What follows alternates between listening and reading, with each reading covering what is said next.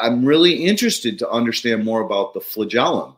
So the flagellum are those tiny little micro hairs mm. that you're talking about in your ears. Um, typically, yeah. we see flagellum on biology uh, as a mode of transportation, but we have the same like cilia in our lungs and and and in in our mm-hmm. ears. Those those are those little micro antennas that are picking it up. And your theory on why we don't hear like a dog hears, like all of these fucking vibrations from super high to super low. I bet you're right. It's an evolutionary defense mechanism. As we've evolved and made our planet noisier and noisier, the only way to compensate was to start filtering out some of that shit so we didn't go completely insane. Mm-hmm. It might be. Yeah. And, might, go ahead. Oh, I was just I was just agreeing. Yeah, it might be interesting to study like you know some of these tribes that perhaps have not had a lot of exposure to humanity. Now they'll be living in a noisy atmosphere. I don't know if you've, you've been to costa rica. I mean some of those jungles the noise is deafening. Like i've been to places in puerto rico mm. uh, up in el yunque which is a, a, a sacred mountain there the rainmaker. Mm. and the insects are so loud you can't hear anything. It's it's deafening now, is Costa Rica similar to that? Well, we had howler monkeys every every morning at 4 a.m. so, these, yeah, they're very loud and they're not that big. Um, but yeah, there was a nice pleasant hum in the background. It was kind of a contrast because this summer I was in Ukraine, and so I spent a month. I was I was kind of all over the place, but part of my time in Ukraine was spent in the the Carpathians, and it was very quiet.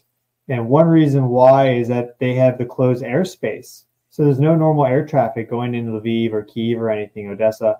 So I only heard like one plane the entire time. And that was actually that's a that's a different story. It was like a kind of like a war thing. But regardless, they don't have many birds there in the Carpathians. There's no real insects. I mean, it's kind of a bland landscape in many ways uh, because I guess just over time the Europeans didn't want bears and wolves or whatever.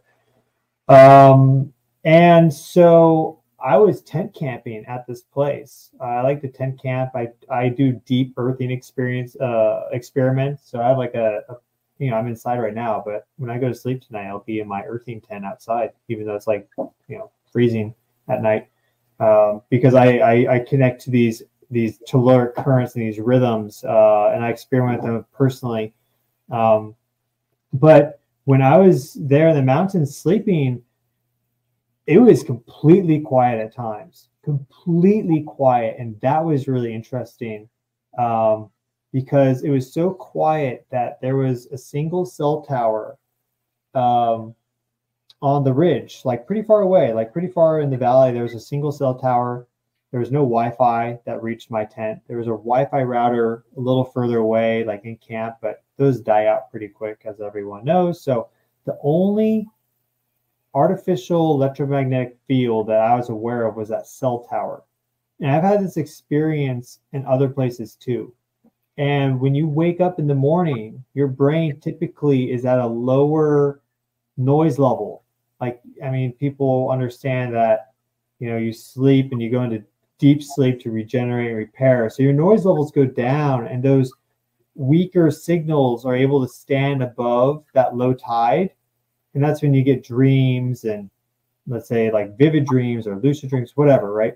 Um, but there have been times, many times now, I have good hearing. It's been many times now where I've woken up and before my system fully comes online and my noise levels are down, I can hear those sort of like cellular signals.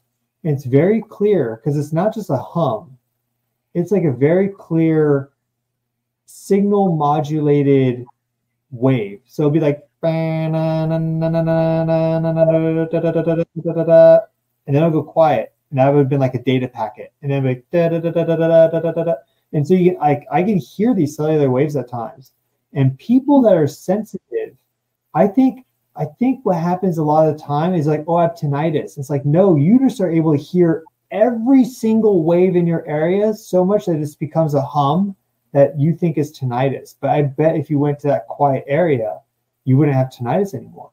Because there's times I'm sitting places like a busy coffee shop in a city and I can hear all these like hums and everything. And it's, you just kind of have to drown it out. But that's because I'm able to pick up on these, uh, these waves. And I think more people are able to do that than people, than like they may realize. I think it's actually fairly common. A lot of tinnitus is actually just we've over the past 50 years kind of like insidiously added these frequencies into our environment. It's been so slow that if we turn them all off instantly together, like around the world, I bet people would it'd be like literally a mind blowing experience for probably everyone.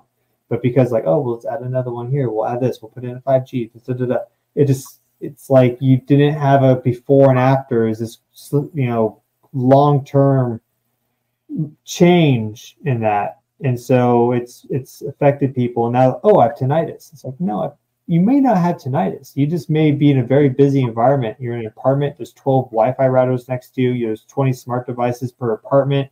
There's the power grid. There's all the towers outside there's all the hospital and military signals i mean i could just keep going on it gets crazy you know, it, it's funny. It may, I, I considered myself hearing impaired because when I'm out with a group of people, if there's too much background noise, I can't hear shit. It's like mm-hmm. maybe the fact is that I'm picking up so much that I can't hear. I haven't learned how to filter that stuff out. And basically, in many ways, I have become more secluded and more of a, you know, I don't want to use the word uh, separate, not separationist, uh, hides from the world, recluse. I, I don't want to say the word recluse, but in more often cases, like I don't go out to places anymore because I don't enjoy it.